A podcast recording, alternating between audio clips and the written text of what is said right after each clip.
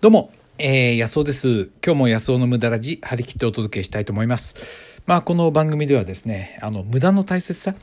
世の中が合理的で、えー、合目的的、まあ、いろんなことにね、あの、無駄がなくなっていっているご時世だと思うんですよね。で、それで生産効率を上げたり、えー、していこうっていう話ですけど、えー、結局ね、それが豊かさを奪っていくような気がするんですよね。えー、例えばまあ僕は車が大好きですけどね、あのー、えー市場調査をして人がどういうものを好きかとか調査してですよそして機械やあの工学なんかを使ってその最適化していくとコンピューターでそういうものをデザインしていくとですねどこのメーカーだって同じようなものになっちゃうわけですよ。結局自分で自分の首を絞めて没個性化してってまああの例えば車にしても本当は愛着を持てるようなものであるはずなのにまあ、えー、コモディティ化してね洗濯機みたいになっちゃうわけですよね。で壊れたらただただ捨てればいいと。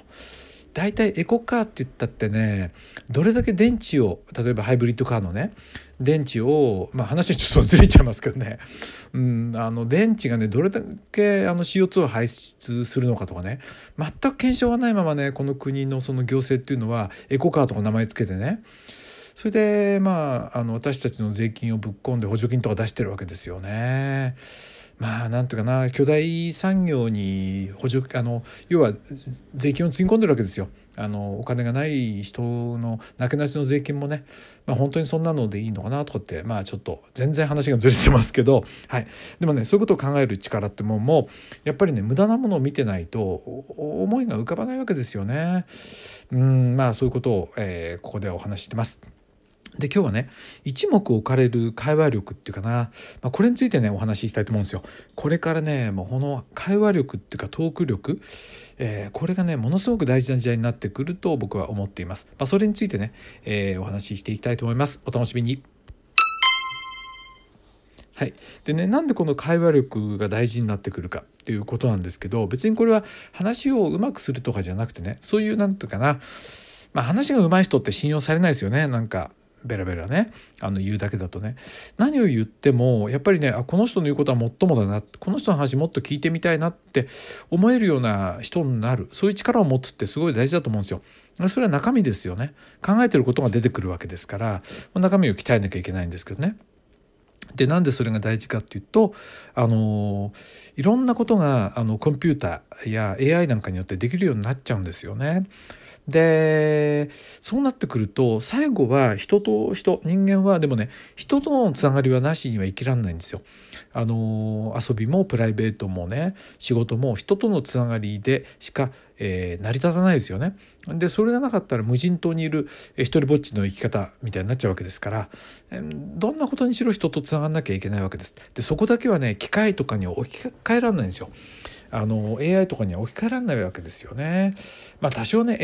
AI と話ができるとかもあるかもしれないですけどやっぱりそこからはチャンスは広がらないですよね自分の人生は広がることはない。まあとりあえず寂しさだけは紛れ合わせることができるかもしれないですけどね。ってことは人とのつながりってことがこれからねものすごく価値を持つんですよ。え機械がどんだけ発達してもそれだけは機械にはできないことになってきますそうするとね人とのつながりっていうのは会話の上でしか成り立たないわけですよねだから面白いその興味深い話ができるかとか、えー、人とは違った視点で話ができるかってことが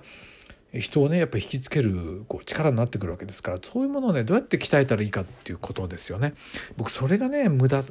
えー、一見無駄に思えるような勉強だとか遊びじゃないかなと思うんですよ。で僕はですね健康セミナーをやってですねもう今は、えー、基本的にはあのお断りしちゃってるんですけどね申し訳ないですけど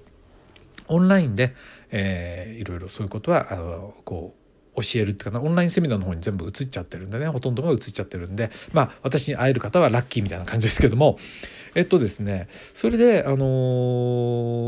ー、まあそのねセミナーがすごくおかげさまで人気で全国でねあの数えたらね50都市以上行ってますよ。あの北海道から沖縄までねもっと行ってるか。まあ、最低でも数えただけでも50いくつか行ってましたからね。で、えー、10年間で、えー、参加していただいた方が10万人以上になった。あごめんなさい。10万人じゃないよ。7万人。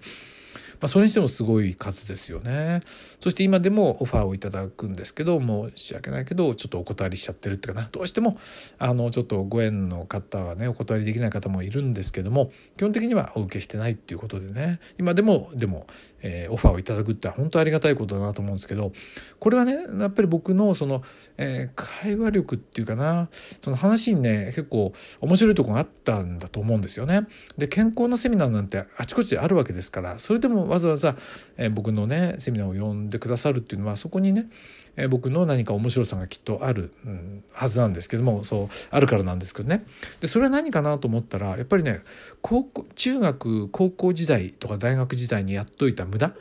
それから大人になってもやってる無駄のおかげなんですよね。特に中高の時代のいろんなその学びって大きいと思いますよね。学校の勉強とは全く関係ない部分です。で僕は学校の成績っていうのはとりあえず点数だけ取っとけばいいと思ったんでね。だってなんか事実を話してるだけでしょ。あんなの本読めば分かることで全然つまんないわけですよね。だから学校の勉強に打ち込むことはやめてとりあえず点数だけねそれ取ればいいと。で残された時間をもう雑学ですよね。で、えー、前お話ししたように中学時代はアマチュア無線ってものにも凝りに凝るまったわけですよ。電子工学を勉強してですねそしてその、えー、アンテナをね、あのー、こう立て方を学んでですねハンダ付けを習ってね、まあ、すごいですよ。毎日もそれにね打ち込んだわけですね。全てのエネルギーを注ぎ込んだみたいな感じですよね、まあ、とりあえず受験の3ヶ月前からはとりあの受験勉強だけさっとやって、まあ、さっさと終わりにしてまたアマチュア無線に戻っていったのが高校生ですよね。で高校に入ってからまたねそこであの、えー、今度はねビートルズとポール・サイモンという人に興味を持ってですね英語の歌を音楽にすごく興味持ったんですよギターとかね。でギターを習ってですねそしてポール・サイモンの詩を覚えてギターを習って自分で弾いて歌うわけですよ。ね、でビートルズをまた、えー、歌うわけですよね。で詩を覚えて何の役にも立たないですよ。その、なんていうの？別にビートルズの試験があるわけじゃないですからね。それから、そこから延長してクラシックはね、モーツァルトとかベートーベンとかバッハのね、レコードを買ってきて、それを聴きまくって、あと図書館でもね、よく聞きましたね。それから本はですね、司馬太郎、そしてから、それからね、北森夫。北森夫は読みましたね。ほぼ全部読みましたよ。北森夫ね。で、北森夫なんて読まないでしょ、今の人はね。まあ読まない。まあいいんですけどね。でこの旧制松本高校にいた時のこの面白い話ですよね。旧制高校のその、えー、バンカラなね生活をもう目の前に起こってるかのように思ってね。でこれを読んだ結果その、えー、初めて松本市に行った時はねあのつい最近ですけどね何年か前ですけども感動しましたよ。そして北森夫のそのいろんなねあれが残ってるわけですね。あのライブラリーがあのミュージアムみたいになって残ってるのを見た時にね本当にあの高校の頃ね胸をこう焦がした北森夫のね世界が本当にここにあったんだなっていうね、えー、もう北森は亡くなった後でしたけどね、まあ、そんなことを思ったわけですよ。えー、それからあとね原始の世界にすごく興味持ちましたね。これはおばが買ってくれた本がね面白くてですね、まあ、原子原子ってどういうものなのか原子力ってどういうものなのか核とはどういうものなのかとかねこれがね純粋に科学的に面白くてですねもうこれ夢中で読みましたね。今でも覚えてるぐらいですからねどんな本だったかね。それからあとはね芸術とかにも興味持ってルネッサンスとかに興味持っちゃってね熱上げた時があってあのレオナルド・ダ・ヴィンチのね「モナ・リザ」っていうのが、東京に来た時にですね、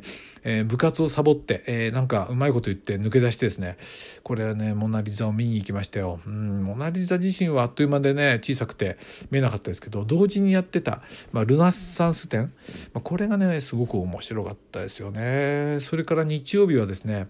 教会に行って英語を習いがてら聖書っていうものを読んでですね。僕はクリスチャンじゃないんですけどそのねえー、欧米の考え方みたいなねことのベースになるようなね聖書の勉強しましたよね。うん、でテニス部もやってるわけですから忙しいんですよ。めっちゃ忙しいわけです。だけどね部活だけなんかにねこやってられないですよ。ともかくやりたいことがいっぱいあって。なんでこんなね一個のテニスなんてものに打ち込めまあ人それぞれ好みでいいんですよ。でもねこんなに面白いことがいっぱいあるのにとてもねその部活だけになんか打ち込めないですよね。すごく視野が狭まっちゃうような気がしてね。まあ、部活もそこそこやってねあの東京都の大会でベスト16ぐらいはなんか乗りで行ったことがあったんですけどねテニスの試合でね。まあでもそんなの瞬間的でやってまたサボっちゃうわけですから、まあ、いろんなことやってる。ところがこれらがこういったねもう雑多な興味をもう爆発させていたことこれがねあの頭の中で熟成していくんですよね。ルネッサンスはルネッサンスで熟成しねポール・サイモンはポール・サイモンで熟成し、えー、それからですね聖書で勉強したことはまたそれが熟成しね、えー、それから原子とか科学のその、えー、原子力あのことに原原子の世界についてまた熟成しねいろんな知識とまた後から学ぶことと熟成してねすごい力になってくるんですよ。でこういったことが例えば健康セミナーやった時にねふっと出ちゃうんですよ。もうねあそうだあのことあのことと関係あるとかね出てきちゃうわけですよ。これがねすごいその力になったような気がするんですよね。だからそのねいきなりにわかにその急にねその会話力を持とうとか人の前で一目置かれるようなね話を知るよって思ったってねそれはちょっと無理だと思うんですよね。それはちょっと甘すぎる。え今度ねそういったセミナーやろうかなと思ってオンラインで。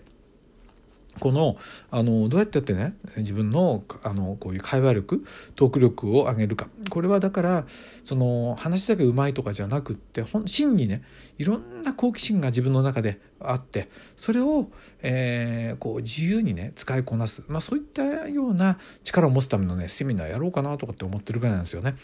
まあ、ぜひねでもそんなことは自分でもできますから、えー、ぜひね今若い方聞いてたらね時間がある方はもういろんな本を読んでもうね図書館からどんどん借りてきてつまんなきゃどんどん返してですねいろんなことに興味持ったらいいと思いますよね。まあ、それがね今の僕を無駄が支えてるんだなって思いますね。はい。今日ねあのうちに来てた民泊のね話変わるんですけど台湾から来てたねあの若い男の子2人がね帰りましたね。うんもうね忙しくてほとんど話す暇なかったですけどでもねあのいろいろ心配してあげたらねとても喜んで帰りにねお土産置いてってくれてほんわかしたいい気分になりましたね。民泊楽しいな。今度来るのどこだっけな？今度どこだっけな？また今度オーストラリアかな？来ますんでまた報告したいと思います。どうも安尾でした。どうも。